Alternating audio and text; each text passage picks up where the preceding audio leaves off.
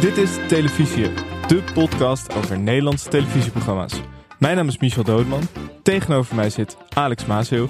En tegenover mij zit onze eerste gast die er voor de tweede keer is. Ze, hoeft dan ook ze heeft dan ook geen verdere introductie nodig. Nienke de Jong. Yay, dankjewel mannen. Ja, Nienke. En in deze aflevering bespreken we het programma 2 voor 12, aangevraagd door Mark Herzog. Wil je ook een programma indienen en extra content beluisteren? Word dan vriend van de show via de link in de beschrijving. Ja, Nienke, hoe is het ermee? Ja, het gaat goed. En ik was dus graag bij jullie geweest, zeg maar fysiek in de studio van dag en nacht. Maar ik zit met een uh, ziek kind thuis, dus uh, we doen het even op afstand. Maar nou ja, we hebben, gaan het over zo'n fantastisch programma hebben dat ook al zoveel stormen heeft doorstaan. Dan kunnen wij dat ook wel aan, denk ik. Voordat we het gaan hebben over 2 voor 12, gaan we het natuurlijk hebben over de actualiteit. Uh, wat hebben we gezien? Um, Alex, jij hebt I Want Your Song opgeschreven. Heb je dat toevallig gezien, Nienke? Nee, ik heb het niet gezien, dus praat me bij. Ik ben er helemaal klaar voor om jullie over te vertellen. We hebben het hier kort over gehad in de, in de Daily vorige week. Het presentatiedebuut van Snelle. Dat mm. maakte natuurlijk nieuwsgierig, want het kan een paar kanten op gaan. Je gaat of de kant op van de succesnummers of de Sander Lantinga en Richard Groenendijk. Ik bedoel, het was, het was onstuimig op SBS 6. Maar ik vond het een van de beste nieuwe programma's van 2022. Die wil ik er gewoon alvast even ingooien. Ja, heb jij het gezien, Michel? Ik heb het gezien, ja. Uh, voor de mensen die het niet gezien hebben, ook voor Nienke, het idee is dus... Snelle is de presentator. Elke aflevering komt er één artiest. En er komen zes uh, songwriters langs die een liedje hebben gemaakt... en waarvan ze hopen, denken dat uh, de artiest dat leuk zou vinden. En één liedje wordt dan ook echt gekozen en opgenomen. En in de eerste aflevering was het dus uh, Miss Montreal, Sanne Hans. Wat mij opviel is dat, het heeft verder niet zoveel met het programma te maken, maar uh, Snelle noemde Miss Montreal Sanne Hans, bij haar echte naam. Maar Miss Montreal noemde Snelle gewoon Snelle. Dus zij zei gewoon, ja, dankjewel Snelle. Dankjewel ik wil nooit iemand zo horen. Ja, ik wil nooit iemand zo horen zeggen. Gewoon consequent wel die stage name. Zo kunnen natuurlijk een hele rare stage name. Snelle. Het zou ook gek zijn als hij de hele tijd dankjewel Miss Montreal zegt. Ja, maar dat zou heel dus- gek zijn. Ja, had hij dus eigenlijk wel moeten doen voor de... Maar ik vond het oprecht een heerlijk format. Ik, ik, ik was een beetje sceptisch. Weer een nieuw muziekprogramma. Ik bedoel, we hebben elke week drie nieuwe muziekprogramma's. Maar het was lekker ingetogen. Het was best wel kalm. En het draaide echt om de muziek en niet, niet veel spektakel van BNR gedoe of zo. Het was gewoon lekker een ingetogen fijn formatje. Ik vond Snelle ook goed. Ja. Lars, Snelle. Snelle. Niet, niet zo eager om zichzelf te laten, te laten zien of heel veel geforceerde grapjes maken of ging zo. Op, op, een gegeven moment ook op het podium zitten. Dat vind ik wel echt het teken dat je als presentator op je gemak bent. Wat goed. Dat je gewoon echt zonder, zonder stoel gaat zitten. Ik vond hem ook heel erg op zijn gemak. Ja. Ik zou daar echt eh, ik zou daar kapot gaan van de zenuwen. En nou ja, Nienke, jij hebt wat tv-ervaring. Hoe, hoe was dat voor jou de eerste keer dat je op een tv-scherm was? Nou, ik vond het wel heftig. Ik, ik denk niet dat ik toen zo ontspannen was dat ik op een podium was gaan zitten. Maar dit is natuurlijk ook weer het grote gevaar. Hè? Want nou is hij dus heel goed. En wat doen ze altijd bij, bij SBS? met mensen die heel goed zijn, die gaan ze helemaal kapot maken. Doen ze bij RTL ja. trouwens ook hoor. Die zetten ze dan op ieder programma en die moet elk programma uit het slop trekken. Ja, dat werkt gewoon niet. Dan krijg je een beetje die Ruben Nicolai burn-out, die nu gewoon elke zaterdagavond ja, naar de camera staat te kijken alsof hij naar ons wil knipogen van please, haal me hieruit, want ik wil al lang niet meer. ik ben heel bang dat dat nu ook sneller gaat gebruiken. Ja, echt zo. Knipper twee keer met je ogen, Ruben, als we hem moeten komen halen. Dat. Ja, dus ik denk dat wij hier gewoon moeten afspreken dat Snelle nu gewoon alleen dit mag doen dit jaar. En dan volgend jaar weer één programma, maar gewoon vooralsnog één programma per jaar. Dat we daar eventjes bij houden. Misschien een soort snelle bestand of zo. Van, ja. Dit is het even voor nu. Ja, Heb jij nog veel uh, leuke dingen gezien, Nienke? Waar, waar kijk je een beetje naar uh, deze dagen? Ik kijk natuurlijk naar de avondetappen. Ja. Ik kan niet anders. Ja, ik ben verder uh, is er vrij weinig tv in mijn leven, want wij kijken met alle geschiedenis ooit heel Band of Brothers terug. Dus ik zat net uh, met mijn zieke zoon naast me de concentratiekamp aflevering van Band of Brothers te kijken. Dat is een beetje mijn leven. Zo. even voor de luisteraar, hij zat iets anders te kijken op mijn telefoon. Dus hij heeft niet doorgehad dat we in Landsberg waren, maar het vond het toch vrij Ik dacht al dat, dat geschiedenisles, uh, dat, dat lesgeven van geschiedenis, dat trek je wel heel erg door dan. Dus uh, heel goed door, maar dat valt dan ook weer mee. ik, weet niet, hoe, ik weet niet hoe oud hij is, maar als hij op de middelbare school komt, dan, weet, dan weet hij alles al. Exact, hij is nu vier, dus we beginnen er vroeg mee inderdaad. Hij heeft, uh, als hij morgen op school komt, tegen juf Simone zegt, nou wat er toch met die joden is gebeurd. Dat was echt wat. Nee, maar dus ik kijk vrij weinig tv, behalve dus Brand of Brothers nakijken. En eh, op HBO Max eh, de nieuwe Sex in the City eh, serie. Moest toch even kijken. Eh, en de avondetappe. En verder alles wat er met wielrennen te, te, te zien is. Nou, het is heel, weer heel fijn dat de avondetappe er is. Dionne de Graaf wordt elk jaar knapper en kundiger. Dat is niet normaal hoe die vrouw, ja, eigenlijk verbetert elk jaar weer. Dus een zegen dat zij weer terug is. Het is wel jammer dat de onbeperkte budgetten bij de NOS een beetje weg zijn. Ik eh, zat zelf uit mijn hoofd tien jaar geleden bij de avondetappe. En toen eh, werd ik nog gewoon daar naartoe gevlogen. Samen met Herman Wijfels, of all people. En dan konden we na een dag ook weer weg. Maar nu zie je dus dat ze eh, met de avondetappe en Vive le Velo heel erg de gasten aan het recyclen zijn. Van, oh, Mhm. Leon van Bon is toch al als fotograaf in de Tour. Kom even een avondje langs. Oh, Roxanne Kneteman gaat ook nog naar Vive le Velo. Oh, dan kan ze ook wel bij ons langskomen en vice versa. Dus je ziet steeds overal dezelfde koppen. En dan krijg je dus ook steeds dezelfde vragen. Dus ik heb nou de afgelopen jaren 16 keer Blauwzoen horen uitleggen waar zijn naam vandaan komt. dat is nou een beetje klaar. Dus ik heb gewoon weer zin in een soort van Herman Wijfels-achtige gast. Maar ja, die zijn te duur. Ja. Maar nu gaan ze natuurlijk ook alle BN'ers kiezen die al in Frankrijk wonen. Dus Exact. Ilja Gort krijgen we. Eh Philip Frederiks op de laatste, laatste dag. Henk Sasha Spaan Morali. misschien ook nog wel. Ja, Sasha ja. Morali, ja. Maar wat is dat met blauwtsoen? Dat, dat fascineert me altijd heel erg. En hij moet ook altijd uitleggen wat hij met wielrennen heeft. ja, Ja. maar ik, ik weet dat eigenlijk ook helemaal niet. Ondanks dat ik hem vaak aan Hij heeft tafel ook heb een podcast zitten. over wielrennen. toch? Oh, Hij heeft een podcast over wielrennen. Zijn naam eh, heeft hij afgeleid van een eh, Deense wielrenner. Die ook Blauwzoen heette. Die naam zag hij in een uitslagenlijst. En dacht hij, oh wat grappige naam. Klinkt goed. Die naam neem ik. Dus daarom moest hij ook in Denemarken nu bij de start komen. Want ja, hey, hallo, een Deense wielrenner. en eh, hij heeft een documentaire gemaakt over, het, over de Ronde van Lombardije. I Lombardia heet hij.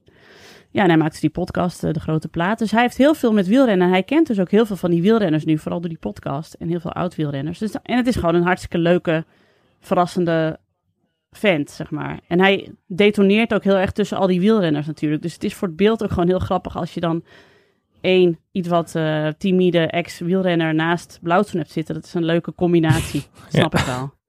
Heb jij gekeken naar de avondetappe?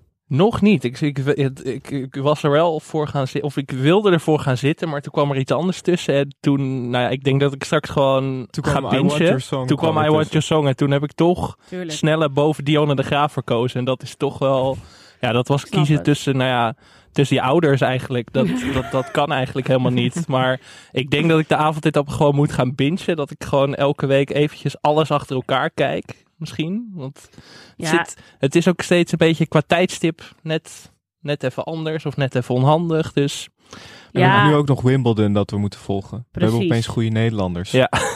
Ja, en als je nou iets van de is- avondetappe volgt, dan als, al kijk je alleen maar de rebus. Ik ben heel blij dat die er weer in zit. En de eerste aflevering was het, zag je eh, Olaf uit Frozen en een kooi. Nou, en dat was de rebus. Olaf kooi. Ja, ik hou daar heel erg van. Kennen Erg jullie iemand die ooit de rebus en het shirt gewonnen heeft? Ik heb het vaak geprobeerd, maar je raakt ook een beetje ontmoedigd door. Ja, heb jij... Nou, ik vind het belachelijk dat jij er nog niet eentje hebt. Ik denk als ze dit Nee. horen, dan gaan ze je... eh, Ja. Ja, dan moet ik wel weer jij het moet morgen meedoen aan die Ja. rebus. Ik ga vanavond meedoen, morgen meedoen. Wat een fantastisch beroep moet dat ook zijn om gewoon die rebus te maken voor de avondetappe. Weet, weet je wie Over droombanen gesproken. Het zijn Nou? Herman van der Zand en Martijn Hendricks. Die, die gaan elke, elk jaar een avond met elkaar in Café Orlof zitten, geloof ik, in Utrecht. En die maken dan die Ja? hele rebus. En die hebben de dikste lol. Ja. Inside Oh, goed. information. Dit is Wow. hele goede info. Ja. Oh, wat leuk. Dit is, dit is die tv-juice waar jullie mij voor inhuren, hè? Ja. Televisie Juice Channel.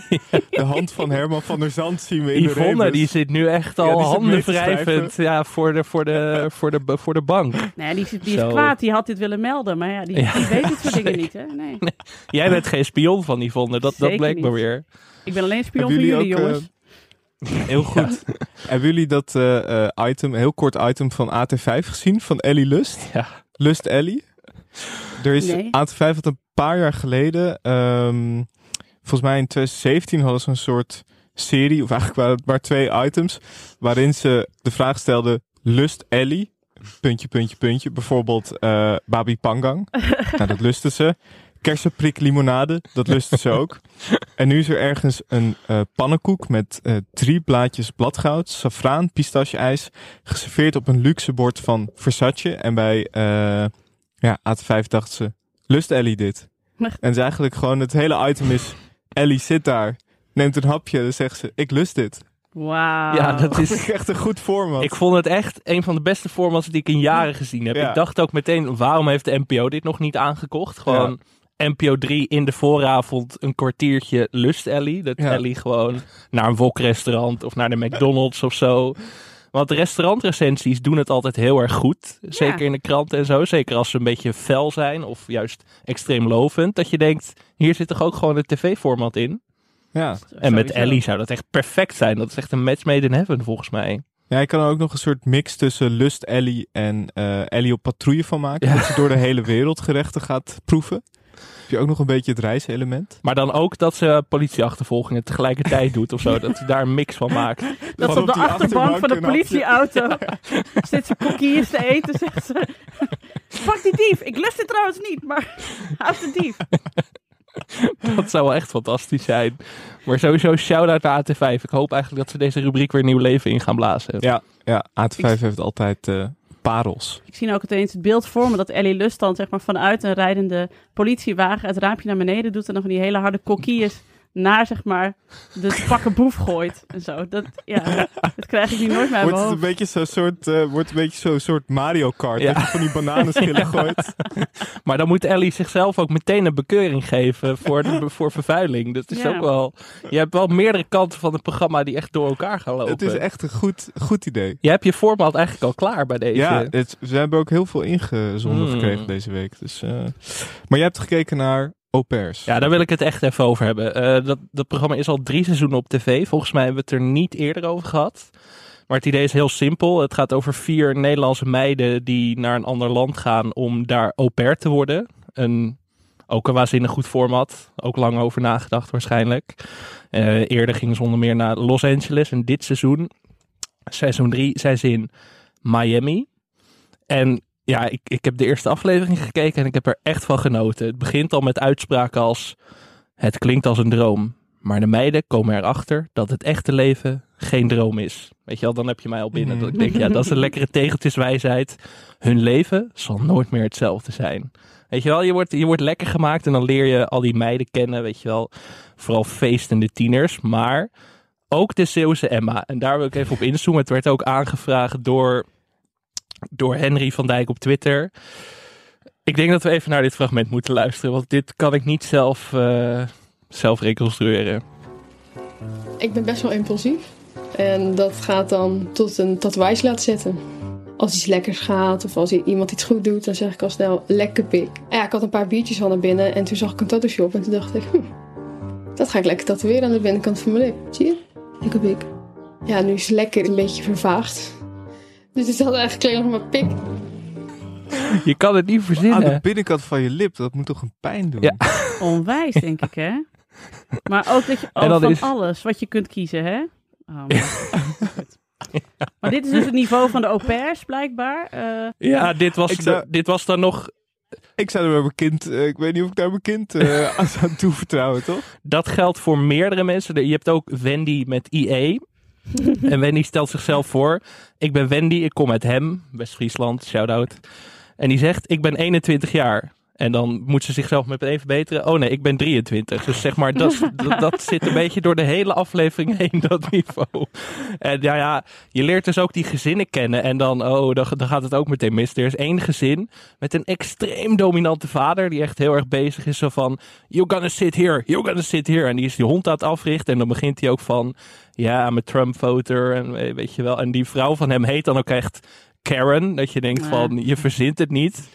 Maar, oh, en die man die dan ook zegt van de au pair moet wel intelligent zijn. En ja, dan, dan ja, dat, ik bedoel, de Nederlandse meiden die daarheen worden gestuurd, ehm, hebben, voldoen niet helemaal aan zijn verwachtingspatroon. Hij had dan ook een blond meisje verwacht en dat is dan geen blond meisje en zo. Het, is, het programma hangt van al dit soort ongemak aan elkaar. En het is eigenlijk een soort treinramp waar je de hele tijd naar zit te kijken, maar wel een lekkere treinramp. Het is ook echt een RTL 5-programma dat op mysterieuze wijze Ja. bij de NPO te zien is. Ik weet niet wat daar gebeurd is. Misschien dat de zendermanager van RTL 5 is overgestapt naar NPO 3 of zo. Ik, ik weet het niet, maar ik dacht heel erg van dit schreeuwt in alles RTL 5. Maar het is dus gewoon op de publieke om op te zien. Ik zag die meiden bij eh Galit en Sophie laatst. En toen was Madeleine van het Nieuwenhuis, eh Zijkschrift, was er ook te gast. En die zei toen ook van, ja, hebben jullie zelf die au pair gezinnen dan uitgekozen? Nee, nee, ze waren dan gekoppeld door de, de, de productie. En toen zei Madeleine, ja, dat is toch ook eigenlijk gemeen? Want die weten toch al lang dat dit niet gaat werken? De, ja, er wordt, ja, ik parafraseer even, maar van ja, er wordt echt een beetje met jullie gesold van... Ja, je doet wel mee in een programma, maar je probeert er toch iets serieus van te maken. Of zo. Je wilt gewoon een leuke au pair tijd hebben. Maar je weet eigenlijk nu al vanaf dag één, dat gaat het nooit worden, zeg maar. Die tegenstellingen worden in het programma ook heel erg uitvergroot. Dus, dus daarom dacht ik van dit is echt meer RTL 5 dan Ja. NPO. Het is Mm. echt... Het voelde helemaal niet, eh, niet, niet van hier zit ook een groter doel achter of zo. Het was echt gewoon puur vermaak bijna. Ik heb nog niet een soort diepere boodschap erin kunnen ontdekken. Maar ik ga wel Mm. doorkijken. Want Het fascineerde me wel op een soort morbide manier. misschien dat je ergens in de komende weken toch nog in die lekker pik een soort van wijsheid ziet die je nu nog niet eh, gevonden hebt. Eh, laten we gaan naar het nieuws van de week en de nieuwe programma's. Komt een nieuw seizoen van Ik weet er alles van. Met natuurlijk de VIP-week. En ja, goede line-up. Ehm, Bobby Eden, Jan Slachter, eh, Dylan Jurdakul, Sergio Vient en Do. En vooral even speciale aandacht voor Jan Slachter, want die weet alles van de Bijbel. Nou, wat Oh. goed. Ja, Dat wil ik wel Ja. zien. Ja, dat, daar ben ik eigenlijk ook wel benieuwd naar. en andere onderwerpen zijn tennis, Marvel films, Los Angeles en fitness en gezondheid. Heb jij tips voor de deelnemers, Nienke, als, eh, als eh, ervaren quiz, Nou, ik was hier geloof quizmeister? Dit is even tussen ons, maar ik geloof dat ik hier ook voor gevraagd was. maar goed, ik kan, ben dan Gekke flex. echt, ja. Nee, maar dat ik dacht van, nou nee, doe maar niet. Ja, want ik weet er alles van. Het enige waar ik echt alles van weet zijn de musicals van Annie M. G. Schmid. Maar dat is natuurlijk niet het geile zaterdagavond RTL 4 gevoel waar zij op zitten te wachten.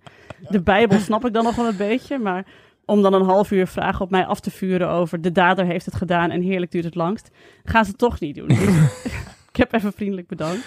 Wat zou jij kiezen, Michel? Nou, ik vind het wel moeilijk. Zo, eh, hallo. Ik vind het wel moeilijk, want eh, het, het moet natuurlijk iets zijn waar je, waar je echt niks mee doet. Toch, zeg maar, je mag niet, als je schrijft over sport, mag je niet dan een sportonderwerp. Maar er valt er eigenlijk best wel veel af. Dat mag toch wel, denk ik. Jawel. Ja? Lijkt me. Ja, maar dit zijn toch eigenlijk allemaal dingen die niet helemaal... Want volgens mij Bobby Eden eh, had eigenlijk ook bijvoorbeeld breien of haken kunnen doen. Ja. Wat denk ik ook oorspronkelijk, maar ja, moet, daar moeten dan ook natuurlijk genoeg vragen over zijn. Nou, ja. Dat is ook toch een beetje het niveautje Annie M. G. Schmid eh, musicals, zeg maar. Dus ik Ja. snap Ja, dat, dat- dat, dat ja. gecanceld. Wat Ja. zou jij kiezen, Alex? Ik, zou, ja, ik weet ook niet of dat onderwerp sexy genoeg is. Maar ik denk dat het enige eh, waar ik echt alles van weet is Bassie en Adriaan. En ik weet niet of dat echt aanspreekt bij de RTL 4 doelgroep. Dus dat... ik denk dat de producenten mij ook zouden afwijzen. Ik, Zou RTL Boulevard mogen? Dan zou ik mee kunnen doen. Dat- het is misschien wel heel meta. Ja.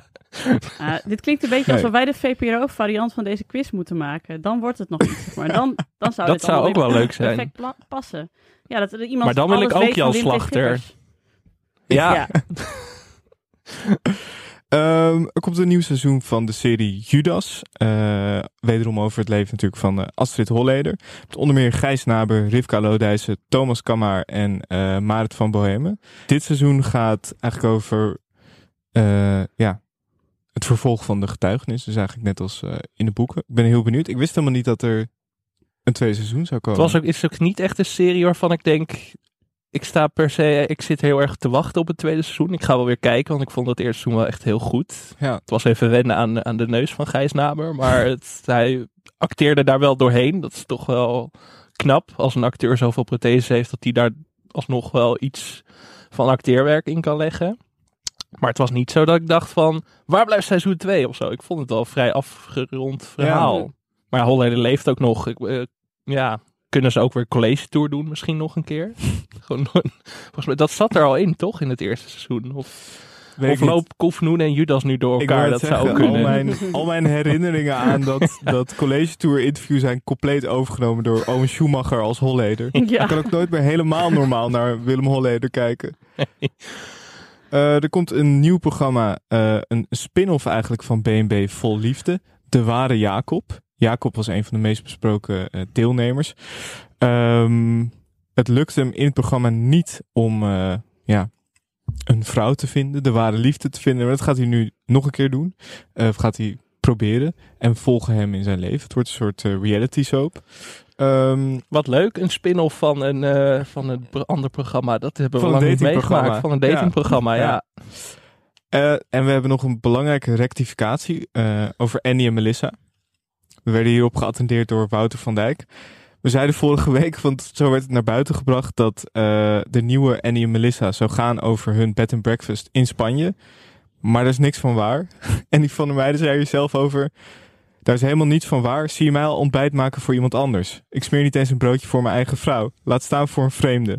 Ehm, hij heeft wel zin in het nieuwe seizoen. En het blijkt dus, ze hebben een huis gekocht in Spanje. En dat gaan ze verhuren. En dat gaan we volgen.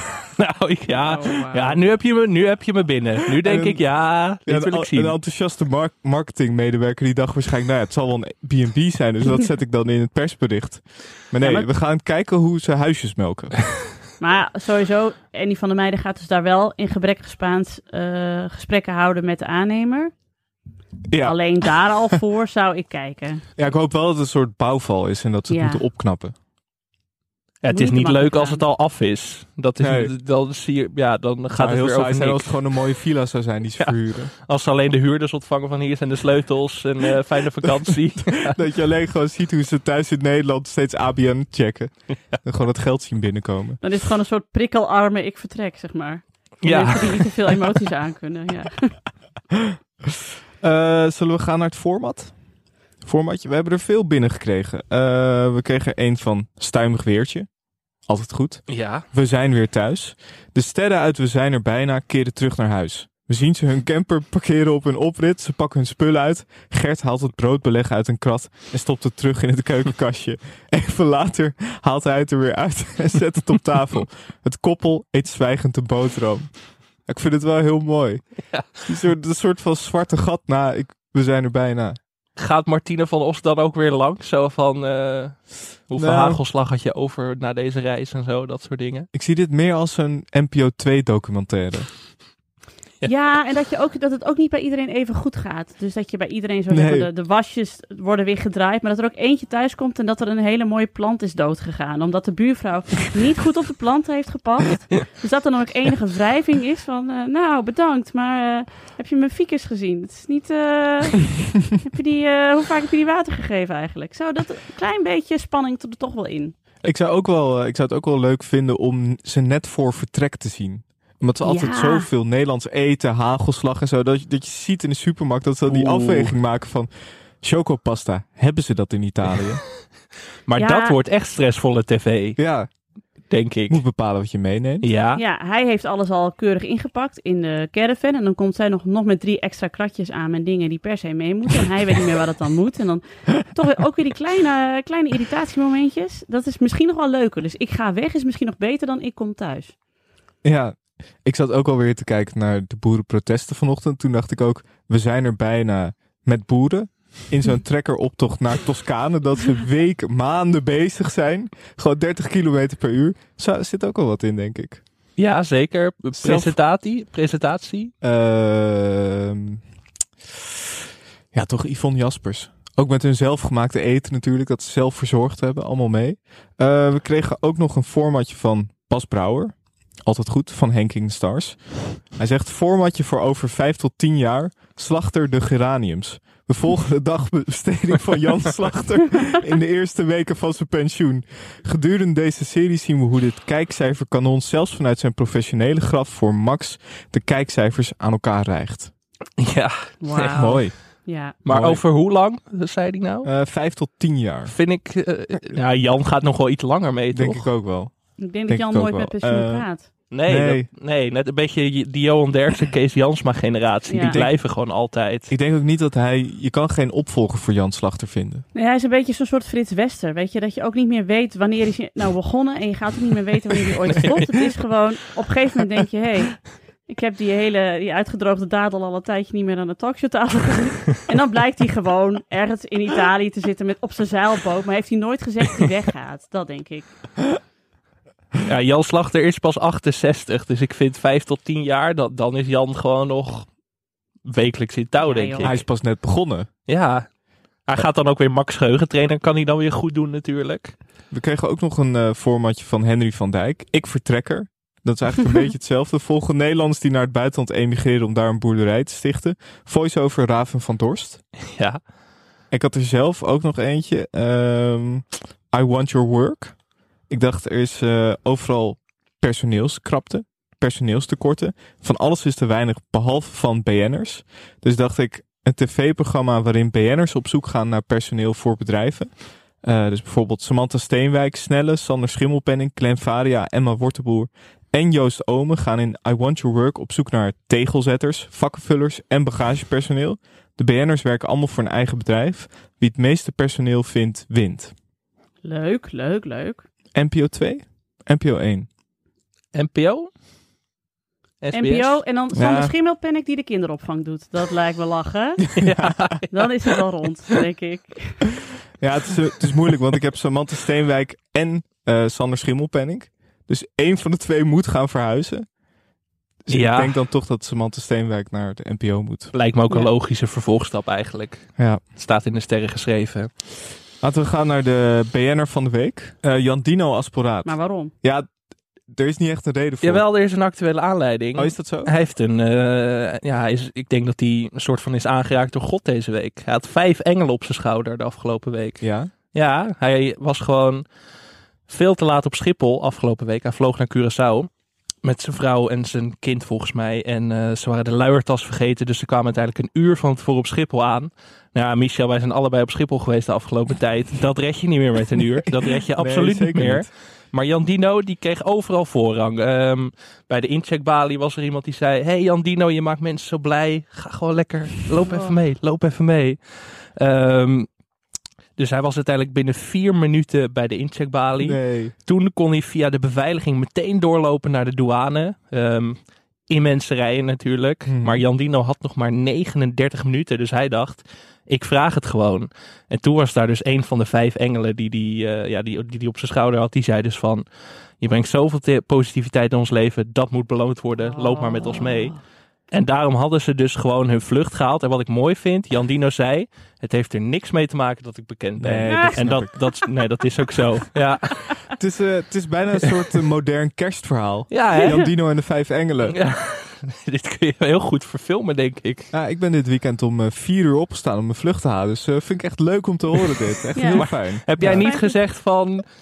Was er niemand die tegen jou zei... Michel, jij brengt zoveel vreugde in ons leven. Loop maar even mee.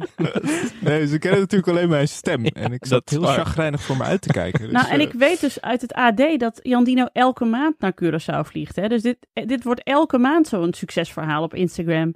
En dat hij steeds langere rijen voorbij moet. En dan komt hij nog later op Schiphol gewoon om te kijken of het hem lukt. Het wordt gewoon een test zo Ja. onderhand. En kijken hoeveel engelen heb ik vandaag. Zijn het er vandaag vijf? Zijn het er zes? Zijn het er zeven? Oh, het is ook zo dat, je dit, dat dit gebeurt. Dat kan. Maar dat, dit, dat, dat wij dit nu allemaal weten. is echt... Oh. Nou, maar, maar, het heeft er niks mee te maken dat hij een BN'er is. Laten we even duidelijk nee, oké, zijn. dat moet even heel duidelijk stellen. Daar heeft er niks mee te maken. Elke vrolijke jongen nee. krijgt zoveel voorrang op Schiphol. Elke vrolijke. Als je gewoon wat vrolijker had gekeken, Michel, had jij dit ook Ja. gekregen. Tuurlijk. Ja, dat is het. Niet ik vond het ook heel zagrijnig en verdrietig. Ja, dat is, de, dat is de truc. Heb jij wel eens eh, privileges als eh BN'er? Eh, nee. Nee, ik moet juist heel veel dingen doen als BN'er. Dit weekend stonden al mijn vrienden op, op Down the Rabbit Hole, het festival. eh. En eh, ik eh, presenteerde het open podium van onze basisschool. Want dat is wat, daar word ik dan voor gevraagd. en dat doe ik allemaal vrijwillig, hè, zodat ik uiteindelijk dan ook weer privileges krijg op school. Maar eh, Ja. ja, dat is, dat is mijn leven. Dus ik heb er nog niet echt klinkende munt uit weten te slaan. Ik ben ook nooit zo'n BN'er, omdat ik geen open Instagram-account heb, krijg ik ook nooit dingen opgestuurd. Ja, zo nu en dan een boek, en daar ben ik heel blij mee. Maar ik, ik word niet, zeg maar, er wordt mij geen nieuwe stilstofzuiger opgestuurd. En dat ze dan zeggen, maak even drie stories met deze stilstofzuiger en dan praten we nergens meer over. Nee, nee, dat gebeurt niet. Jammer. Zou je het wel doen als het zou gebeuren? Voor de stilstofzuiger wel. Maar voor heel veel andere dingen ook weer niet. Dus ik ben ook eigenlijk blij. Want kijk, als je zeg maar zo echt influencer, BN'er influencer wil worden, moet je ook hele influencerbare kinderen hebben. En die van mij zijn dat niet. Het zijn niet de kinderen van Nicolette van der Ham, helaas. Dus het gaat me ook denk ik niet lukken. Nee, je kan ook, ja, een story met Band of Brothers op de achtergrond. Ik weet, niet, ik weet ook niet wat voor merk je daarmee aantrekt, maar... Ik zit lekker met mijn zoontje Band of. Brothers te kijken. En we drinken ondertussen chocomel. Voor de gezellige me-time tussen ons beiden. Ja. Oh, kijk. Een concentratiekamp. Ja. Wel een gat in de markt, denk ik. Ja, Ja. drie feitjes over eh, Jan Dino. Hij speelde in de film Deuce Bigelow, European Gigolo.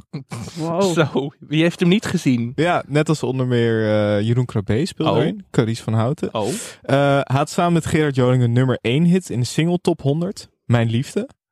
Na zijn opleiding werkte Jan Dino korte tijd als schilder. En we hebben natuurlijk ook de Media Courant kop eh, meegenomen voor de BNR van de week. Rob Goossens wordt gek van Jan Dino als poraat. Waar is het broodmes? Oké, oké. wat? Geen context. Natuurlijk ook winnaar van de TV-knol voor slechtste tv-programma voor Jan Dino's bezorgservice. En in het juryrapport stond iets wat ik best wel gek vond. Stond in, Aspiraat is een schreeuwende presentator die heel graag Henny Huisman wil zijn. Maar toen dacht ik, dat willen we toch allemaal eigenlijk wel? Waarom wordt dit opgevoerd als een soort kritiekpunt? Het is niet dat als ik naar Jan Dino kijk dat ik denk, ja daar heb je hem. Dat is Henny. Nee. Maar het is toch heel, we willen allemaal Henny Huisman worden, toch uiteindelijk? Nou ja, of nou ja, de, de, de, de prime Henny Huisman misschien. Zeker. Ja. Maar Henny Huisman was juist een hele ingetogen presentator. Die, heb Ja. je, die zag je nooit bij de mini-playback show heel erg schreeuwen of zo. Of tegen die kinderen zeggen, oh wat fantastisch! Dat deed hij echt nooit. Hij deed altijd gewoon heel... Nee. Hij praat ook wat zachter altijd zo. Nou, hallo. Wie ben jij? Waar kom je vandaan? Waar ben je fan van? Tina Turner. Oh, ik heb hier toevallig het pakje van Tina Turner. Ga maar door het ei. Het ging allemaal op een heel eh, rustig, eh, timide tempo eigenlijk. Dus als je de nieuwe Henny Huisman wil worden, moet je juist zeg maar, het kleiner, kleiner houden. Timide. Mooi advies ook. Ja. Voor zowel ons als voor de luisteraar. Dat is toch, dat pak je zomaar weer eventjes mee. Hou, hou het klein, hou het Henny. Ja. Ook even de libellen natuurlijk weer opengeslagen. Altijd Ja. een bron van, eh, van inspiratie Heb je voor... niet dat jouw gratis artikelen bij de ja, ja, maar ik moet al- tegenwoordig in de incognito modus, kom ik er alweer doorheen. Maar ik ben eigenlijk wel verplicht om een abonnement op de libellen te nemen, zo onderhand. Ja. Dus ik ben ook bang dat ze meeluisteren nu. Maar 20 vragen aan, mijn favoriete rubriek in de libellen. Aan Jan Dino, wat is het beste advies dat je ooit hebt gekregen? Een oude man uit de quote 500 zei, je bent langer dood dan dat je leeft, dus geniet. Ja, Wauw. daar heb ik lang over nagedacht vanochtend Jan hoor. Dino's leven is echt een sprookjesboek. Ja. Je hebt engelen, je hebt oude wijze mannen die raad geven. Het goed? Je bent langer dood dan dat je leeft, dus geniet. Ik vond het wel, ja, het- het- er is niks tegen in te brengen. Ja, ik zou Nee. ook genieten En nog wat als ik in, de, in 35 minuten heel Schiphol door zou zijn. Ja, hallo. Zo ken ik er nog wel een paar, Jan Dino. Nou ja, en hij geeft, hij zegt ook aan, wat is het belangrijkste dat je van je moeder hebt geleerd? Om dankbaar te zijn. Want wie dankbaar is, heeft genoeg. Nou, dat sluit weer mooi aan op het Schiphol verhaal. Wat zou je jongeren zelf willen meegeven? Het komt allemaal goed. Geniet meer. En je bent een superster. Dus dat- Zo. Vond ik ook mooi. En wat heb je onlangs geleerd? Dat we in staat zijn om onze eigen realiteit te creëren. Dat was dus nog voor Schiphol. Als je focust op negativiteit, groeit dat. Als je voor positiviteit kiest, groeit dat. Mooi. Ja, De wetten van Pik je Jan zomaar Dino. eventjes mee. Oké, oké. Jij bent een superster, Nienke. ja. Jij bent ook een superster, Alex. Ah, jij bent ook superster, Michel. ja jij bent het ook. Ja, nee, ik, ik wou wel weer eroverheen stappen. Maar jij, jij mag er ook zijn, Michel. Dankjewel. Ehm, natuurlijk ook wat kritiekpuntjes al- elders op Jan Dino. Vooral Ja. op de Bonbini Holland films. Razend populair, maar in de pers worden ze een beetje afgekraakt. En ik las een interview in de Volkskrant waarin Jan Dino ehm, toch een beetje... eh, nou, hij zei eigenlijk van... Ik maak me niet meer druk om recensies, maar mensen die dat zeggen maken zich altijd juist heel druk om recensies. Maar toen haalde ik daar wel een mooie wijsheid uit. Hij zei over zijn films... Een gefrituurde kip ga je toch niet hetzelfde recenseren als verfijnde caviar? Ja, Ja, maar toen moest ik toch weer even... als we allemaal salmonella vergiftiging krijgen van die gefrituurde kip, moet je dat ook gewoon kunnen benoemen, zeg maar. Ik weet niet waar hij de lat precies legt, maar bl- blijkbaar leggen wij hem gewoon nog net iets hoger dan dat hij hem legt, apparently. Ik zat nu wel te denken, Ellie Lust als gefrituurde kiprecensent in de Bonbini Holland films, dat zou ik ook wel willen zien. Ja, E- Ellie Lust die langs gaat bij FC Kip, Ja. bij Judeska. Dat zou inderdaad Oh. echt heel goed een eh, verhaallijntje kunnen zijn. Ja.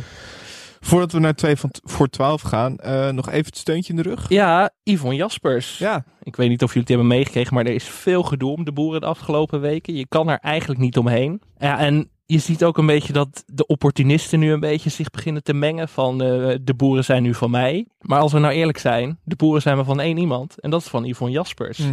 En dat heeft ze zelf ook ingezien.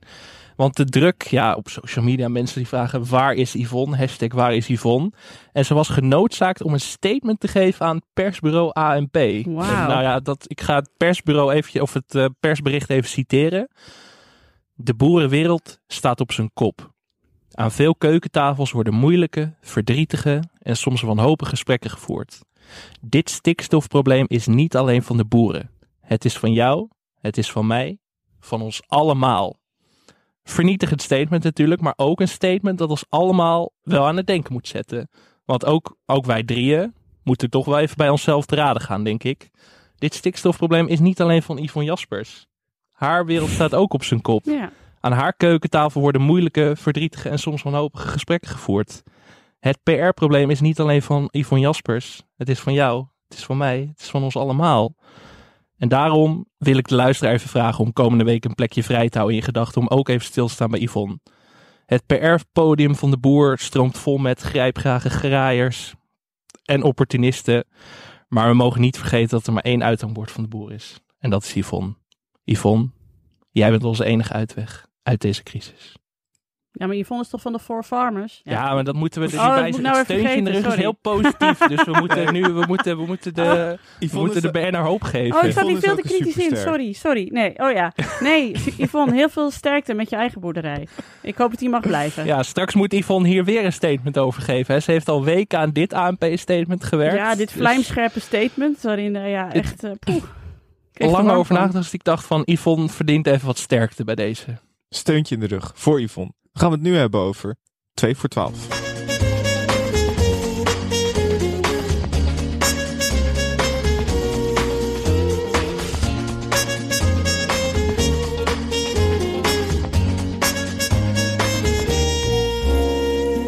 Twee voor 12 is een televisiequiz die op de Nederlandse publieke omroep uitgezonden wordt door BNN Vara. Het is een kennisquiz waarbij de deelnemers, teams van twee spelers, 12 vragen moeten beantwoorden. Uit de 12 beginletters van de antwoorden moeten ze dan een woord raden.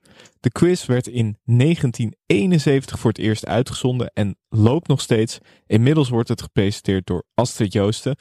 En Nienke, eh, ben je kenner of fan? Of allebei? Kenner en fan, ja. Ik volg dit programma denk ik sinds mijn eh, vijftiende. Mijn vader die eh, keek het altijd, die kijkt het nog steeds. En eh, dan keek ik met hem mee. En in het begin is dat altijd een beetje frustrerend, want dan weet je misschien de muziekvraag bij vraag 12, maar verder weet je dan echt helemaal niks. Eh, en hoe langer je het kijkt, hoe meer je weet. Dat is ook zo leuk aan deze quiz. Je groeit ook met deze quiz mee. Dus ehm, als ik nu kijk, dan, ah, dan kan ik aardig meekomen. Maar het is ook heel leuk dat je, hoeft niet alles te weten. Hè. Het is niet zo'n quiz waarbij je wordt afgeslacht omdat je dingen niet weet. Want als je het niet weet, dan zoek je het op en dan ja, kun je alsnog gewoon winnen. Dat is, geen probleem. Dus je leert er ook gewoon veel van. Je leert er ook van dat je niet alles hoeft te weten. Ben je ook getraind nu, zeg maar, in, in het antwoord geven? Want dat merk ik wel. Ik zat nu dit weekend ook dan een paar afleveringen te kijken. Je komt er ook steeds beter in bij het geven van het uiteindelijk het woord, het raden Mm. van het woord. Ja, je moet ook een beetje mee kunnen denken met wat de, de, de vragenstellers eigenlijk willen weten. Dus net als bij de slimste mens. Eh, als je daar een antwoord moet geven, moet je ook heel erg denken: oké, wat zou de redactie willen weten? Ehm, dus bij 2 voor 12 is dat ook. Je kunt. Het is vaak, soms is het iets heel obscuurs, maar meestal moet je ook nog net iets, misschien net iets makkelijker denken dat het ook nog leuk is voor de, de, de kijker thuis. Dat hij denkt, ah, frek, dat wist ik wel, zeg maar. Dan, en dan mag het best, zeg maar, uit het kabinet Biesheuvel, dat het een foto is van Barend Biesheuvel. Dat is dan wel nice to know. Maar niet dat het een of andere vage staatssecretaris uit dat kabinet is waar niemand daarna ooit meer van gehoord heeft. Mag ik jullie kennis even testen over 2 voor 12? Ik heb een paar vragen meegenomen. Niet, niet de aantekeningen inkijken, Michel. Ik zag je al eh, gretig kijken. Mm, Ik begin wel met jou, Nienke. Waar is Astrid Joosten geboren? Eh, Ja, Ik denk in Bussum. Oeh, de, de B was goed, maar het is Beverwijk. Echt Oh, waar? Dat vond ik ook, vond ik ook wel Oh, even... dat past helemaal niet bij Astrid Joosten. Nee, Nee. Astrid Joost, of Beverwijk heeft dus de bazaar en Astrid Joosten voortgebracht. Wauw. Dat vond ik wel, En het brandwondencentrum. fascinerend. En het Ja. brandwondencentrum, ja. Wat een legacy. Michel, welke premier deed ooit mee aan 2 voor 12? Oeh. Balkenende? Nee, nee, is fout. Joop de Nuil. Ja, hè? Zo. Jopie, ja. Wanneer was dit dat hij meedeed? Ja, In een van de eerste Goeie jaren, vraag. want hij is in 1980 Een van de doodgegaan eerste volgens jaren, ja. mij. jaren 70 dus. Wauw. Dat jij dat niet weet, vind ik wel gek, Michel. Kleine Michel zat niet te kijken van Jopie. Nee, 40 jaar voor mijn geboorte heb ik er niet naar gekeken, nee. En een belangrijke afsluitende vraag. Hoe lang werkt 2 voor 12 al samen met de HKU, verantwoordelijk voor de animatiefilmpjes? Een schattingsvraag? Is deze voor... Oh, schat, Allebei. Vraag. Ehm, 25 jaar. 22. 30 jaar al. Jeetje. 30 jaar, 1992. Lang al, hè? Fantastisch. Ja. Ik denk even warm draaien met een paar feitjes. Beverwijk hakt erin bij jullie. Dat Ja. je. Ja, echt. Dat was eigenlijk ook meteen de moeilijkste. Ja. Dat was ook de moeilijkste, ja. Moet er even van bij komen. Ja, ik dacht we krijgen een ik, vraag over de, over de bedenker van eh 2 voor 12. Had ook gekund. Ik heb nog wel een bonusvraag. Want wat deed de bedenker van het programma met de rechten? Die heeft ze voor een euro verkocht aan de VARA. Ja, dat vond ik best wel opvallend. Want daar had ze heel veel geld aan kunnen Ja. verdienen als ik Wikipedia mocht geloven. Maar dat deed Ellen Blazer niet. Ze was ontzettend VARA-mens. Ze is heel lang eindredacteur geweest ook van Sonja Barend. En eh eh, zij wilde er gewoon niet te veel aan verdienen. Dus dacht ik, ja, het is gewoon leuk dat ik, dat ik het heb bedacht. Maar eh, verder eh, hoef ik daar de credits niet voor. Toen heeft ze het geschonken volgens mij aan, aan, aan de VARA. Echt heel mooi. Wat goed. Dat maakt het programma ook eigenlijk alleen maar sympathieker nog. Exact. Al die jaren later. Ja, het is leuk. We hebben de laatste tijd hebben we best wel wat programma's ook besproken die pas kort lopen. Maar dit is eh, echt een instituut. Zeg maar, het wordt heel vaak gezegd natuurlijk. Maar ja, meer dan 50 jaar. Kijk je echt elke aflevering, Nienke, als Ja. het is? ja, ik heb ook een appgroep met vrienden die ook 2 voor 12 kijken. En dan ja, opent altijd wel iemand het bal met... waarom weten ze dit niet in caps lock en zo. En als dan mensen dus... Het is alleen maar leuk voor de mensen die dan echt kijken. Want anders krijg je dus alleen maar... dat er ineens random griesmeel geroepen wordt, weet je wel. Of boetros, boetros, gali. En, en dat de rest geen idee waar het over gaat. En dan, oh, er wordt de 2 voor 12 gekeken, ja, ja, ja. Ja, nee, dus ik kijk echt eh, trouw elke, elke vrijdagavond. Dat is echt mijn uitje. We hebben alle drie gekeken naar de laatste of de meest recente aflevering. Misschien is het leuk om daar een beetje doorheen te lopen. Om aan de hand voor. Er zijn natuurlijk ook luisteraars die programma misschien niet goed kennen. Mhm. Of alleen van naam kennen. Om een beetje door te lopen wat 2 voor 12 nou eigenlijk is. Eh, begint altijd met het voorstellen van de deelnemers. Heb je daar wel eens over nagedacht hoe je je zou voorstellen? Ja, niet zo nerveus. Want meestal gaan de mensen dan echt dood van de zenuw. Hè? Dat zie je dan altijd zo. eh, eh, ja, dan vergeten ze te vertellen wat ze voor werk ze doen of zo. Of ze trillen heel erg. Of ze vertellen maar een half verhaal. En ja, ik weet niet. Ik zou denk ik dan zeggen, ja, eh Nienke de Jong, 37 jaar. Ik woon in Zwolle met een man en drie kinderen. In het dagelijks leven ben ik eh, podcastmaker. En eh, mijn hobby's zijn eh, eh, wielrennen, eh, pla- planten verzorgen en eh, boeken lezen. Ja, en naast mij zit, nou ja, dat moet dan mijn broer zijn, want daar hebben wij thuis in de familie hele strenge afspraken over gemaakt. Wie er mee mag doen aan 2 voor 12. Daar, eh, dan moet ik met mijn broer mee doen. Ja, met mijn oudste broer. Maar het kunnen natuurlijk ook meerdere familieleden zijn. Want dat was bij deze aflevering. Het waren een moeder en dochter uit Utrecht, meen ik. Groningen. En, eh, of Groningen. En andere familieleden hadden eerder ook al meegedaan. Mhm. Dus dan wordt het ook meteen een soort. Ik vond het wel een leuk extra element. Dat het meteen ook een soort familiestrijd werd. Dat je die druk voelde. Eh, je kijkt heel bedenkelijk, Alex. Nee, ga maar door. Je hebt Ja. de verkeerde aflevering gekeken. Ga maar door. Ga maar door. ja, nee, maar het is wel grappig, want je, het is altijd spannend als je ziet dat een, eh, een kind met een ouder meedoet. Want zoals wij weten, de wachtlijst voor 2 voor 12 is heel erg lang. Je kunt meedoen aan zo'n kandidatendag en dan ben je vervolgens nog in geen jaren aan de beurt. Dus meestal bedenken die ouders dan op hun zestigste of zo van, nou, ik wil wel meedoen aan 2 voor 12 met mijn kind. En dan duurt het vervolgens nog 10 jaar. En dan zit je net in die fase, zo rond de 70, van, ben ik nog scherp genoeg voor dit spel? En mijn, mijn vader is inmiddels bijna 75. Die heeft laatst officieel gezegd: Als een van jullie er doorheen komt, ik hoef niet meer mee te doen. Jullie moeten mij niet meer meedoen, want ik ben niet meer goed genoeg. Vond ik heel eerlijk van Wat hem. een klap. Ja, het was Maar echt wat een klap voor hem. groot Het dat hij dat ook wel iets toegaf. over de competitiviteit. Ja. Zeker, zeker. Maar groot dat hij dat toegaf. Maar er zijn dus heel veel ouders, dan zie je dus, oeh, die doen net te laat mee. Want die zitten dan niet lekker in de wedstrijd, die zijn niet meer scherp genoeg. Als ze moeten opzoeken, wordt het helemaal een rommeltje. Dus dat is heel belangrijk, een soort van kantelpunt van wanneer ben ik nog scherp genoeg voor 2 voor 12. Maar kunnen we het sowieso eventjes over de aanmeldstop hebben? Want dat is, ik heb, ik heb vaak op die pagina gekeken of het alweer mogelijk is om, om, om je aan te melden.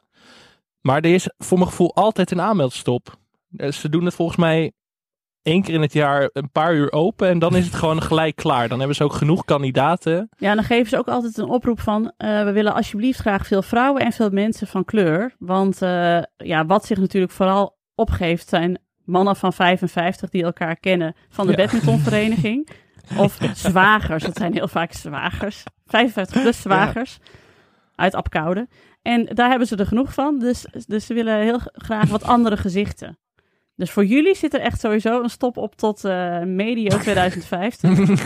ja, kan misschien- ik voor, doen- ja. Ik kan me er misschien nog tussen wurmen, maar Het is denk ik dat ze ook, het, het zijn inderdaad altijd zwagers. Ik, ik heb het idee dat ze elkaar ook heel vaak van het fietsen kennen. Ja. Of dat het oud-collega's zijn en dat ze graag pubquizzen doen. We we kennen elkaar van de, van de financiële administratie van de gemeente Almere. Dat soort, dat soort mannen. Ja. Het zijn altijd een beetje van die mannen waarvan ik denk dat Van Toe over is geschreven. Van die mannen met een fiets Ja. die met elkaar op vakantie gaan. Of die het zouden willen. Die, die, die, die vriendschap ambiëren, maar niet verder komen dan 2 voor 12. Maar die, ja. Nee. Ja, Nou ja, niet verder komen dan 2 voor 12. Ja, oké. Ik bedoel, dat is, dat is op zich ook een soort Mont Ventoux op zich, toch? Ja, Van als je dat die waar. beklommen hebt, dan, dan ben je eigenlijk klaar ook in het leven. Je kunt met pensioen als je hebt meegedaan. Als je die pennenset van Astrid hebt gekregen, dan, Mhm. dan Is is het eigenlijk klaar. af. Dit seizoen deden bijvoorbeeld ook eh, twee vrienden mee. En de een was de ho- oud-hovenier van de ander. Zo kennen ze elkaar. Vond ik origineel. Die hebben de derde ronde gehaald. En er was dit seizoen ook eh, een succesvolle derde ronde. Want die andere was een onsuccesvolle derde ronde. Maar een succesvolle derde ronde tussen een, een, eh, een stel uit Utrecht. En dat zie je niet Ja. vaak. Stellen, dat gaat meestal fout. Het is meestal toch, eh, ja, kleine agitatie over het opzoektempo van de een. Zeg maar dat soort dingen. Dat van, ja, dus dat werkt niet altijd even goed. Maar dit dat is echt het hoogtepunt van dit seizoen. Was dat, dat stel, dat hele leuke stel uit Utrecht. Onderwijzers allebei. Die gewoon bam, bam, Mhm. bam, bam, bam. Die drie rondes er gewoon in klapten. En ook eh, antwoorden uit het hoofd wisten. Waarvan je dacht, nou, wat wisten ze ook alweer? Iconoclasme wisten ze. Dat was iets met het verbranden van heilige dingen of zo.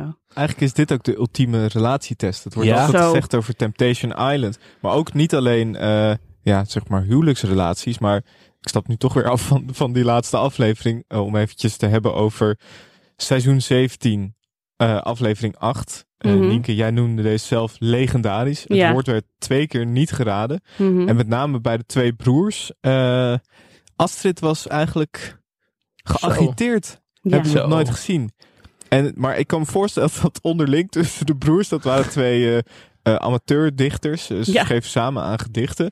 Vond ik ook al wel eh, dat ik dacht, hier wil ik meer over Ja. horen. Ja. Ehm, maar ik kan me voorstellen dat er best een beetje spanning eh, eh, toch achteraf over is eh, ontstaan. Ja, maar Astrid was echt woedend in die uitzending. Ja. hè? Het ging ook niet goed met het Je opzoeken. moet tijd kopen. Je moet tijd kopen. Ja, Het want, was bij, echt, want die eh, eerste het- twee, voor mij waren dat, was dat ook een moeder en een dochter. Als ik nou heb te bedenken, weet ik niet meer. Maar die hadden het woord niet. Ja, was ook een moeder en een dochter. En die hadden het woord Nee, niet. Maar die mij had, waren dat zwagers. Zwager en schoonzus. Zwager en Oh, ja. schoonzus. Ja. en, en die moesten dus eh, Love Yourself opzoeken van Justin Bieber. Of een lied van Justin Bieber en het was Love Yourself. En dat Astrid dus ook op het einde zei van... Ja, eh, dat kun je gewoon op eh, Wikipedia opzoeken hoor. Zo uh, rikke tikke tikke tik en dan heb je het al. Ja. Zo, ho, ho, ho, ho.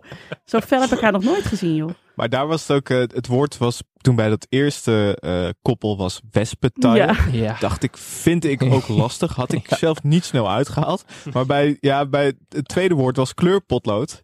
Toen was, toen was Astrid er ook helemaal klaar mee. Ja. Die dacht, Ja. dat is gewoon kleurpotlood. Is toch niet zo moeilijk? Nee, exact. Ze zei op een gegeven moment, riep ze ook, meer!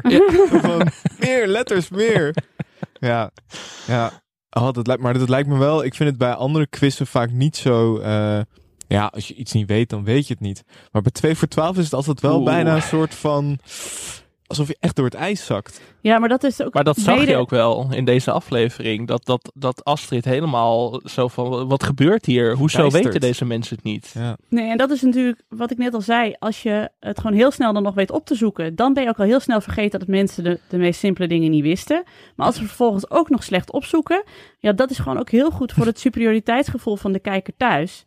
Die dan echt denkt, ja, wat de fuck is het met die, eh, met die kandidatenstop? Want ik kan dit echt tien keer beter. Ik bedoel, waarom Ja. weten mensen dit niet? Het is gewoon Love Yourself van Justin Bieber. Hup, hup, hup. We zijn van dezelfde generatie, doe even je best. Dus dat is gewoon heel lekker voor de kijker thuis, dat wel. Heb je wel eens eh, geoefend dit of zo? Zeg maar met het opzoeken en zeg maar echt de 2 voor 12 setting. Ik Ik heb kan me voorstellen als je echt lang wil mee, al wil meedoen. Nou ja, ik ben inmiddels zover dat ik het liever wil presenteren. Dus ik, ik roep nou te pas en te onpas bij elke tv-bobo die maar in, binnen gehoorafstand is, roep ik. Als Astrid Joosten ooit stopt met 2 voor 12, dan wil ik haar opvolger worden.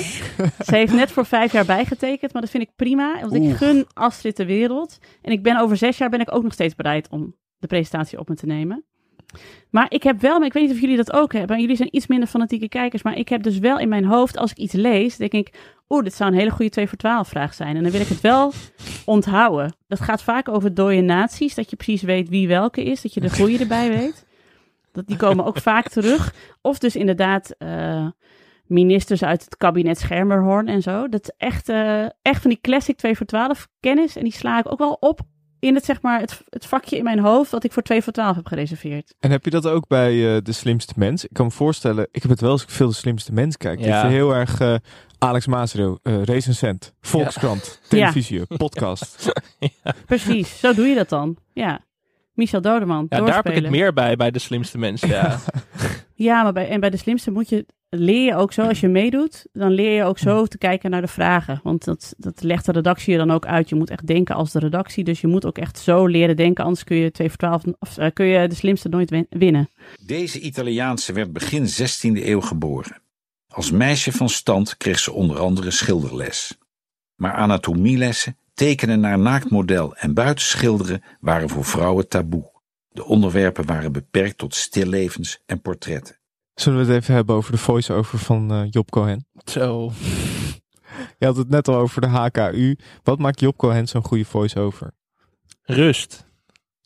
Echt, echt rust. Het programma is al best wel natuurlijk, nou ja, ik zat te denken van, ik, zei- online las ik van Slow TV, daar ben ik het absoluut niet mee eens. Ik denk dat 2 voor 12 een van de spannendste programma's is, dat zeker die ontknoping, dat is echt, ja, ik merk dan toch dat ik naar, naar randje van de bank schuif, dat het dat toch hard gaat. En wat ik ook goed vind is dat Astrid zeg maar, nooit de stiltes wil opvullen. Dat is ook een bewuste keuze dat ze dat niet meer doet. Dat Mhm. probeerde ze vroeger in de begindagen wel. Maar toen merkte ze dat de kandidaten er onrustig van werden. Dus het programma is eigenlijk gebouwd op rust bieden aan de kandidaten. Maar ook voor ons als kijker zijn er van die rustmomentjes zoals bij de HKU-animatie. Dan hoor je dat stemgeluid van Job Cohen en dan denk je van... Ja, dit voelt, dit voelt veilig. Ook omdat dat altijd de vraag is die je eigenlijk nooit weet. Nee, nee, dat precies. echt, nee, de. HKU-vraag weet niemand. Want het is altijd een martelares uit de 12e eeuw die op een brandstapel heeft gestaan. En ja, ik weet er tien te noemen en het is het altijd die elfde die ik dan weer niet paraat heb. dus je kunt ook altijd een beetje uittunen als Astrid zegt, en eh, deze vraag willen jullie misschien even met z'n tweeën naar kijken. Want eh, ja, dit is een animatie eh, van onze vrienden van de HKU. En dan kun je, oh heerlijk. Oh, deze Italiaanse renaissance schilderes ken ik niet. En dat was dus bijzonder, want dit seizoen, dus in de laatste aflevering die we met elkaar hebben gekeken, Alex, eh, waren dus een, een moeder en een dochter. En die dochter was ook volgens mij kunsthistorica, die schreef in ieder geval, die, eh, schreef, eh, die werkte voor, ook voor een filmfestival. En toen ging dus de, de, de, de vraag van de HKU ging over het Italiaanse renaissance schilderes. En die wist hij dus gewoon uit het hoofd. En dan weet je ook meteen, dan groeien die mensen ook meteen de wereld. En dan hoop je ook dat ze echt heel ver komen. Gewoon, Ja. dit zijn echt de dingen die je onderscheiden van de plebs. Ik vind het ook wel leuk dat, dat dit programma zo'n, dat staat ook in, hebben we ook in de aantekeningen, dat het zo'n culturele legacy heeft. Ja, Dat het echt zo'n, het is natuurlijk ook heel vaak geparodieerd in programma's. Het heeft natuurlijk, eh, dat zoeken we even op. Mhm. Eh, ik ben wel benieuwd wat dat, wat 2 voor 12 dan zo anders maakt dan andere tv-quizzen die ook lang hebben gelopen, maar inmiddels misschien niet meer bestaat. Maar Wat is nou de, de magie waardoor dit meer dan 50 jaar mensen kan boeien? Ik denk de, de voorspelbaarheid, omdat je dus al heel lang... Eerst had je als presentator Joop Koopman en toen Astrid Joosten. En die doet het nou ook al volgens mij al 30 jaar. Eerst had je als voice-over heel lang Joop van Zijl. En dan nu weer Job Cohen. Maar ja, dat is eigenlijk één en dezelfde stem. Dus niemand heeft door dat het een andere voice-over is. Uh, dat is heel voorspelbaar. En het is inderdaad de afwisseling in de vragen. Weet je, als je meedoet aan met het mes op tafel, dan moet je heel erg in die pubquizhoek zitten eigenlijk. Um, doe je mee aan de slimste mensen, dan zit er ook heel vaak populaire cultuur tussen. Waarvan mijn vader dan zegt, ja, weet ik veel uh, wie Lady Gaga is. en hier heb je alles in. Dus je moet ook als team, zeg maar, precies goed op elkaar afgesteld zijn. Je moet eigenlijk en een alfa en een beta hebben, en een oudere en een jongere. En dan nog iemand die goed is in inheemse vogels. Want er zit ook altijd een vogel of een bloemenvraag bij waarvan je dan denkt, ah, ja, het zal wel ridderspoor zijn, maar ik weet niet zeker. Dus dat geeft het, um, het is heel goed afgestemd op voor, voor elk wat wils. Wat, uh, wat maakt jou en je broer dan zo'n goed team? Want je zei dat je dat dus al weet. Ja, wij zijn niet een alfa en een beta. Dat is het enige wat eraan schort. Maar uh, mijn broer weet dus weer veel van vogels en veel van muziek. Uh, ik weet veel van literatuur en van geschiedenis. we hebben allebei wel een brede algemene kennis. En ja, we kunnen ook wel opzoeken. Dus ik denk, uh, ja, maar ik kan met al mijn broers meedoen hoor. Het is niet zo, maar ik heb met deze heb ik de afspraak. Maar mijn middelste broer en mijn jongste broer zouden net zo goed mee kunnen doen. Maar we zijn wel alle vier, zijn een beetje te alfaig misschien. Dus ik zou eigenlijk mm. er gewoon, ik zou eigenlijk met Diederik Jekel mee moeten doen. Dan, dan zijn we wel klaar. dan heb je niet een oude en een jonge, maar dan heb je wel het hele spectrum te pakken, zeg maar. Nou ja, voor de VIP-week ja, maar die is er dus geweest, ja. toch? De, de, voor de jubileumweek. Hou op over die aanfluiting van een VIP-week. Dat was zo gênant. ik ben nog steeds kwaad dat ik daar niet voor gevraagd ben. Omdat de mensen die er wel aan meededen, hebben het totaal niet serieus genomen. Die hadden helemaal niet door. Ja, sorry hoor, nou heb je me. Die hadden helemaal niet door hoe, hoe bijzonder het is om daar te mogen zitten. Zaten Alexander Pechtold en Sibrand Buma een beetje van die domme grappen te maken. Ik dacht, nee, nee, nee. Time is money, bitches. Opschieten, doorgaan. Ja, ik was echt kwaad. Ik dacht, jullie hebben niet door hoe belangrijk dit is. Het deed me echt pijn. Ook Freek de Jong. Ik heb Freek de Jonge, die oogt sowieso vaak een beetje verdwaald. Gewoon ja. in het algemeen. Maar in de ja. 2 voor 12 studio was het wel heel erg dat je dacht van... Ja. wie heeft deze oude man hier neergezet en vertelt van je doet mee aan een quizje.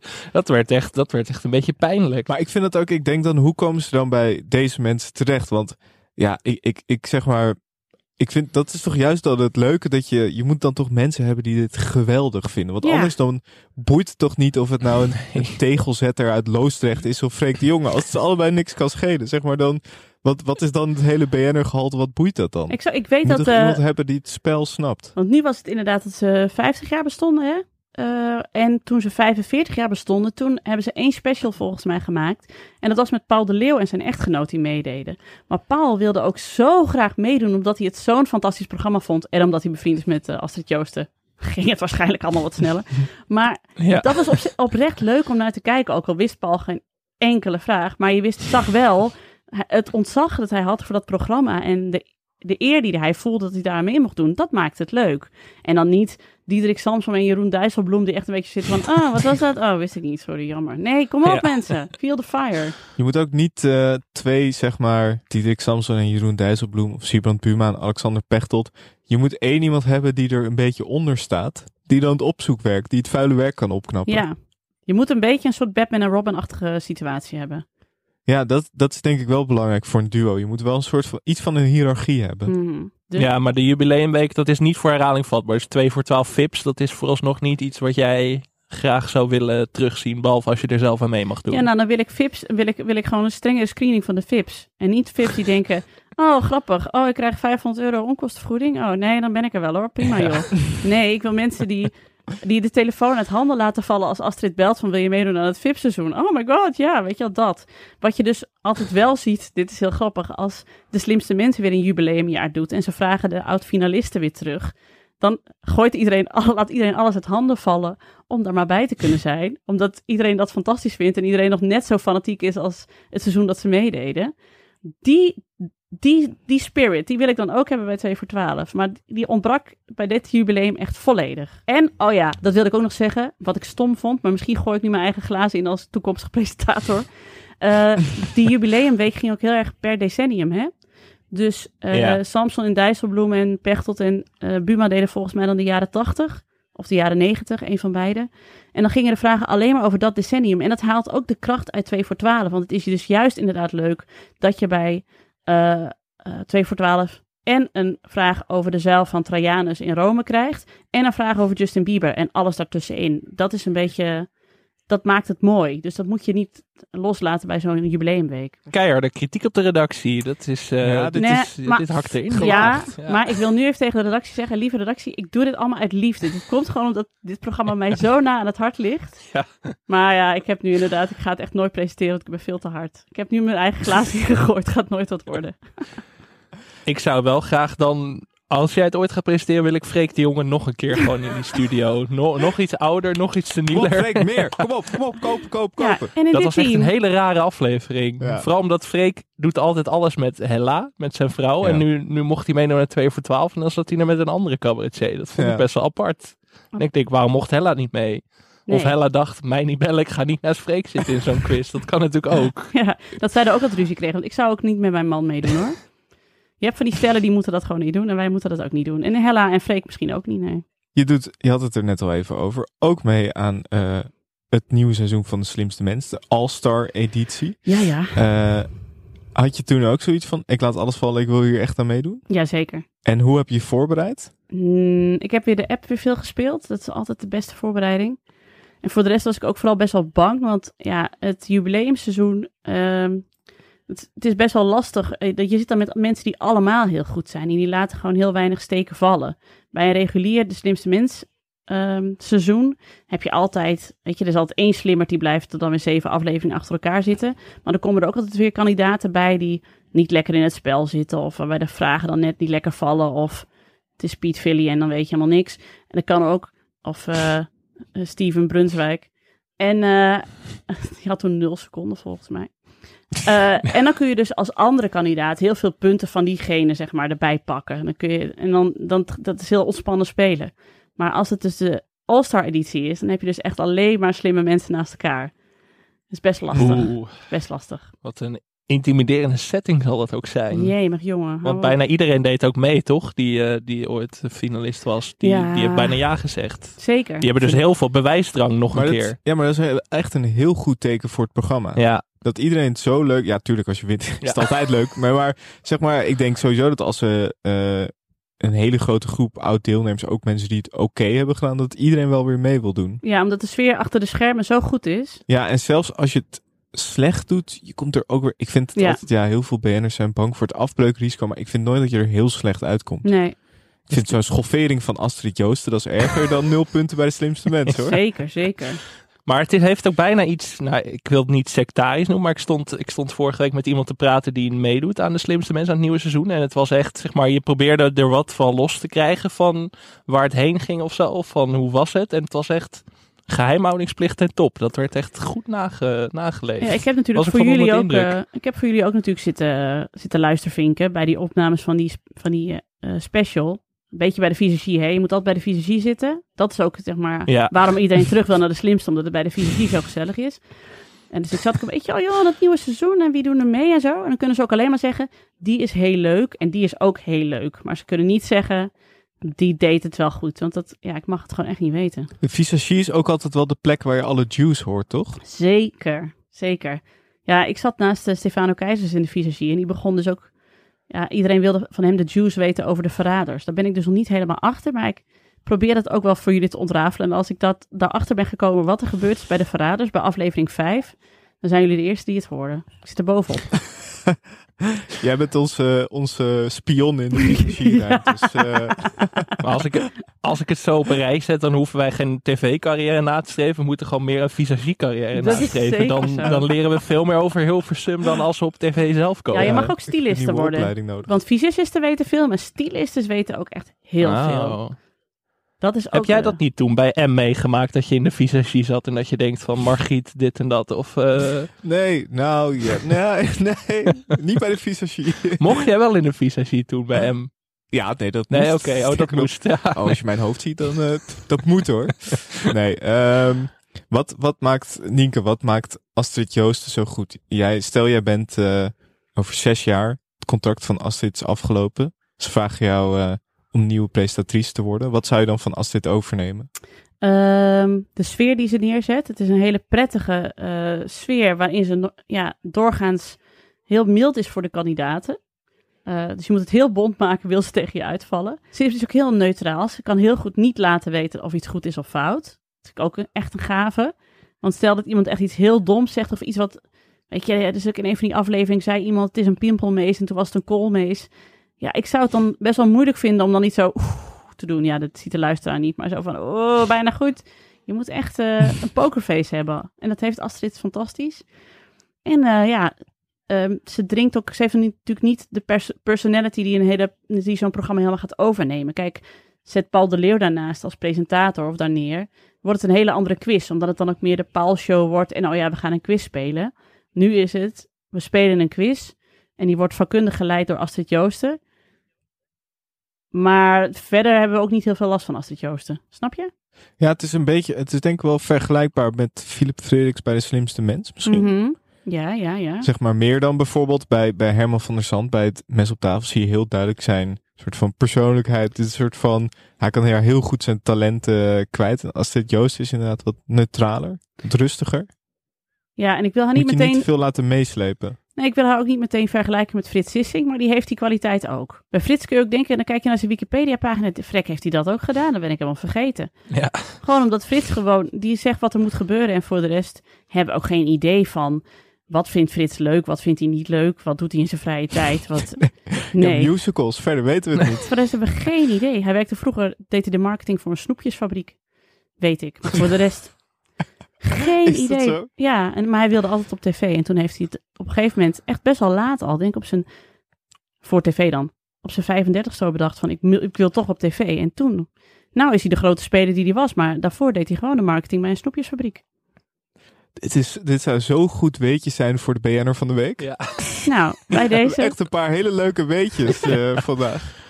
Maar ja, dat wegcijferen, dat is wel een kwaliteit inderdaad. Wat Snelle dus ook heeft. Ja. Ik denk dat die de volgende in het rijtje wordt. De nieuwe Astrid Joosten misschien Ja. wel Snelle. Ja. Ik bedoel, misschien krijg jij wel concurrentie van Snelle. Misschien om Ja. 2 voor 12 voor je te gaan presenteren. Oh man, dat zou ik echt zuur vinden. Ik gun die jongen de wereld, maar Ja, en toch ben ik nog niet, mentaal nog niet klaar voor 2 voor 12 zonder Astrid Nee, Joosten ik of zo. niet. Het is toch Nee. een van de eh, weinig overgebleven culturele ankers of zo. Waar ik me aan vast probeer te klampen. Dat ik denk, Astrid is toch een beetje 2 voor 12 geworden. Ondanks dat ze zo'n minimale rol heeft in het programma. nou ja, en oudere vrouwen op tv. Die, daar, daar ben ik gewoon erg voorstander van. Ook al gooi ik daarmee mijn eigen glazen in, maakt niet uit. Op een gegeven moment ben ik ook oud. En dan, ben ik, dan hoor ik ook in die categorie. Dus ik kom, vanzelf in die categorie terecht.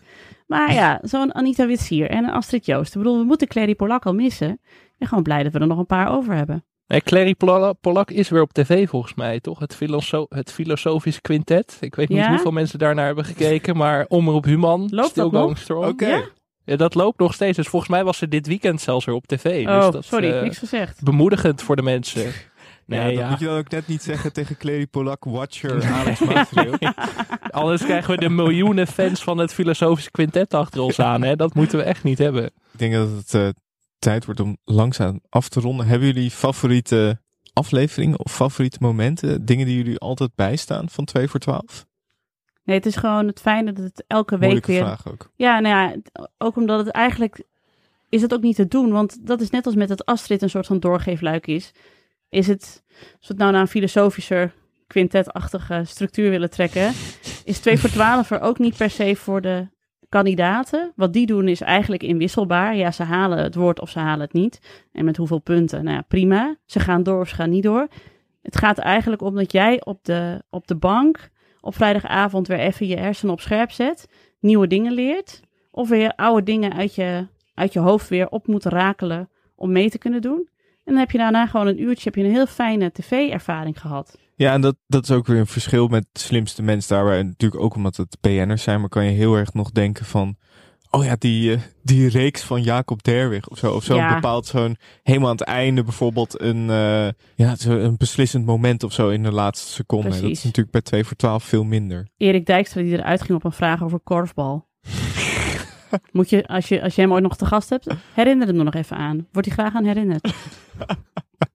dat we hem ook alleen daarvoor uitnodigen. Van, wil je het eventjes over de korfbalaflevering hebben? Dat hij mag inbellen.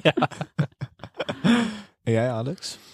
Nee, ik ben het wel met Nienke. Het is niet echt een programma dat, dat bol staat van de hoogtepunten of zo. Er is niet echt... Ik heb door de jaren heen wel heel veel gezien, maar het is niet zo dat ik denk, oh, seizoen 14, aflevering 3. Dat was me wat. Dat, dat is het Mhm. niet zozeer. Het is meer de vertrouwdheid. Dat is voor mij één groot hoogtepunt eigenlijk. Mooi. Lijkt me een mooie afsluiter.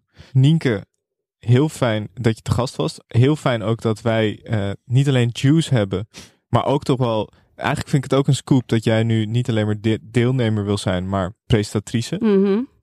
Ja, Hier nou, gaat Media Courant mee aan de haal, hè? dat weet je. Dat Lijkt morgen de hele pagina vol. Nu.nl achterklap. Eh, heel fijn dat je er was. En eh, nou ja, ik wilde zeggen succes met de slimste mensen Allstars is natuurlijk al opgenomen. klopt, klopt. Maar alsnog gaan we voor je juichen en eh, nou ja, hopen dat je wint. Dank dat ik weer een keer te gast mocht zijn, jongens. Tot de volgende keer. Ja, superleuk. Tot de volgende keer.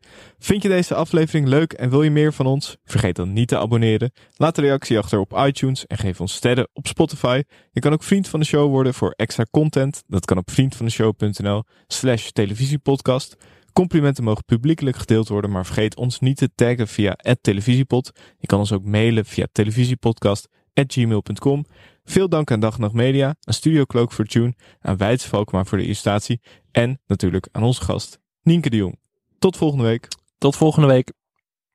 Astrid Joosten, wat is jouw allerbelangrijkste levensles? Nou, de allerbelangrijkste levensles voor mij is luister altijd naar je gevoel. Je, je intuïtie, je antennetje eh, staat altijd aan. Eh, laat je nooit in de steek, maar we luisteren er niet altijd naar. En naarmate ik dat meer en beter wel doe, maak ik zelden nog een beslissingsfout. En daar word je heel gelukkig van.